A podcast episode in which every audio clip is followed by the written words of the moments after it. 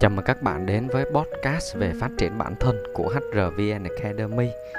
Podcast được phát định kỳ vào thứ bảy hàng tuần, à, bao gồm các chủ đề về work-life balance, à, những câu chuyện về cuộc sống, những câu chuyện về phát triển bản thân, những câu chuyện về tài chính cho người đi làm, những câu chuyện về góc đọc sách. À, hy vọng à, podcast sẽ mang đến cho các bạn những câu chuyện ý nghĩa và những giây phút thư giãn vào ngày cuối tuần. Và hôm nay mình cùng nhau đến với chủ đề câu chuyện người làm công ăn lương. À, số đông chúng ta đi làm công và nhận tiền lương hàng tháng. Có người thì chỉ đủ ăn đủ mặc, có người vẫn thiếu đầu hụt đuôi, có người vẫn giàu lên à, từ việc đi làm công à, chứ không hẳn thì chỉ có làm chủ mới giàu. À, tất nhiên khái niệm giàu ở đây thì sẽ mang tính tương đối. À, chủ đề về người làm công ăn lương thì rộng lắm. À, cho nên hôm nay mình chỉ muốn gửi đến các bạn hai mẫu chuyện à, về việc đi làm công ăn lương mà mình thấy khá hay à, được mình sưu tầm từ internet. Câu chuyện đầu tiên nói về sự tích lũy khi đi làm. Câu chuyện thứ hai thì nói về sự trách nhiệm đối với công việc mà mình làm. À, hy vọng hai câu chuyện trên sẽ mang đến cho các bạn à, thêm một góc nhìn về hành trình đi làm công nhận lương của mình. Câu chuyện gánh nước Ngày xưa ngày xưa, có hai vị hòa thượng ở hai ngôi chùa trên hai ngọn núi khá gần nhau. À, giữa hai ngọn núi có một con sông rất đẹp và có nước đầy quanh năm, trong veo, mát lành. Mỗi ngày họ đều cùng xuống núi cùng một lúc, ra bờ sông gánh nước. Gặp nhau lâu ngày, họ trở thành bạn bè khá thân thiết. À, tuy nhiên, hai người lại có hai tính cách hơi khác nhau. Vị hòa thượng ở ngọn núi bên trái thì luôn cố gắng gánh đầy nhót à, có thể trong mỗi lần. Còn vị kia thì ngược lại chỉ lấy đủ dùng cho một ngày hôm đó. Vị hòa thượng ở ngọn núi bên trái lấy làm thắc mắc thì vị kia trả lời rằng à, vì con sông có cạn đâu mai ta lại đi lấy tiếp cũng được mà. Thấm thoát 10 năm trôi qua bỗng một hôm vị hòa thượng ở ngọn núi bên trái không xuống gánh nước nữa. Vị hòa thượng ở ngọn núi bên phải mới nghĩ bụng à, có lẽ ông ta ngủ quá giờ nên trong lòng cũng chẳng để ý lắm và lấy nước về như thường nhật. À, nhưng không ngờ, qua ngày hôm sau, vị hòa thượng ở ngọn núi bên trái vẫn không xuống núi lấy nước.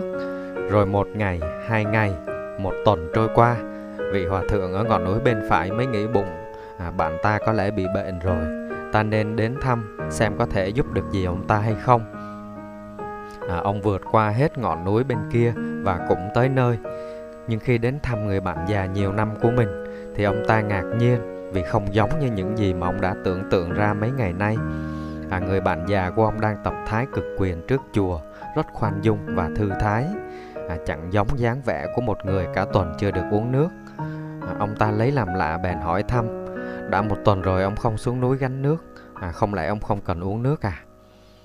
Người bạn dẫn ông đi tham quan nơi ở và nơi tu tập của mình, rồi dẫn ra sân sau của chùa. Ông chỉ vào một cái giếng nước và nói, à, hơn 10 năm đi lấy nước.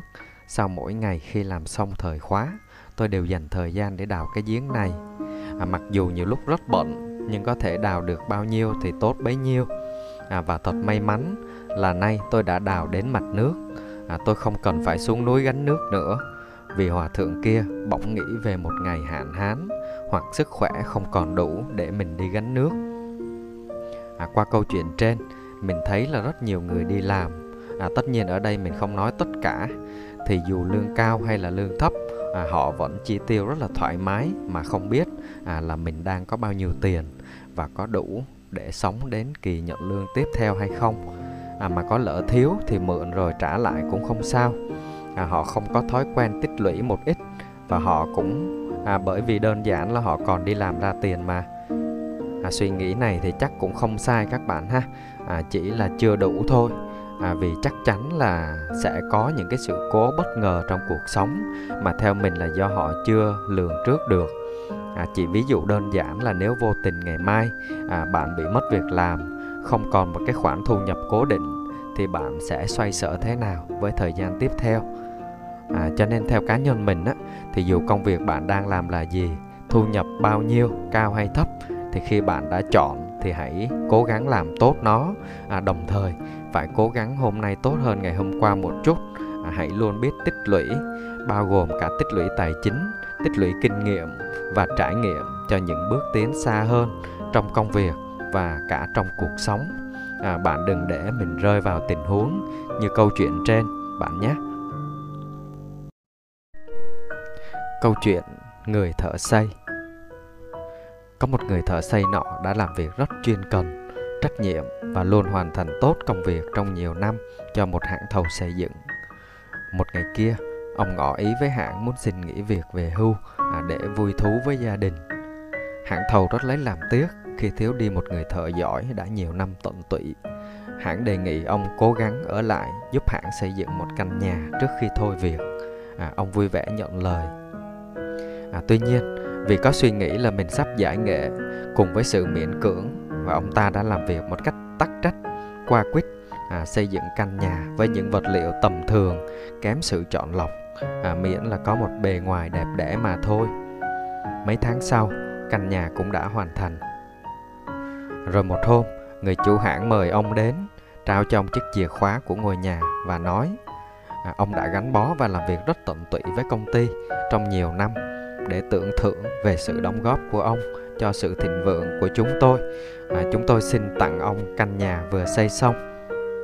À, trong sự bàng hoàng à, người thợ nghĩ rằng à, nếu mà mình biết đây là căn nhà sẽ được tặng cho mình thì có lẽ ông đã xây cất căn nhà một cách à, cẩn thận hơn à, lựa chọn kỹ lưỡng hơn các nguyên vật liệu à, sự làm việc tắc trách chỉ có ông biết. Và nay ông phải sống với căn nhà mà ông biết rõ là nó kém chất lượng như thế nào. À, cho nên các bạn hãy nhớ là phải xây cuộc đời mình một cách đúng đắn. À, qua câu chuyện trên là mình nhớ lại một câu nói khá hay. À, nếu bạn đã chọn đi làm công ăn lương thì ngày bạn bắt đầu một công việc như thế nào thì hãy kết thúc nó đúng như vậy. À, bạn hãy nhớ lại xem ngày đầu đi làm của mình à, bao giờ cũng sẽ à, háo hức kỳ vọng vào một môi trường làm việc tốt đồng nghiệp thân thiện à, thu nhập xứng đáng. À, nhưng thường khi kết thúc thì mình sẽ không được như vậy. À, sẽ có những cái phát sinh trong công việc à, có những thứ bạn không còn hài lòng. À, tuy nhiên đừng vì thế mà bạn lại nghỉ việc một cách thiếu trách nhiệm à, để lại một đống hỗn loạn cho người ở lại. À, vì biết đâu khi bạn qua công ty mới cũng sẽ phải dọn một đống rác của người ra đi trước à, như chính bạn vậy. À, cuộc sống của mình là một chuỗi vòng tròn khép kín. Tất nhiên là mỗi người mỗi hoàn cảnh mỗi trường hợp khác nhau à, và không phải công ty lúc nào cũng coi trọng người lao động. À, cho nên ý mình muốn nhấn mạnh là bạn hãy cố gắng kết thúc tốt đẹp nhất có thể à, tùy theo tình huống thực tế của mình.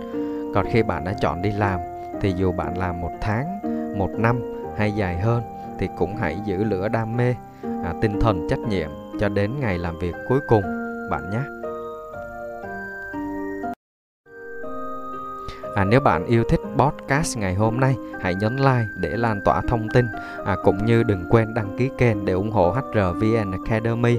À, tôi là Thành HR, đến từ HRVN Academy, khóa học nhân sự dành cho người mới.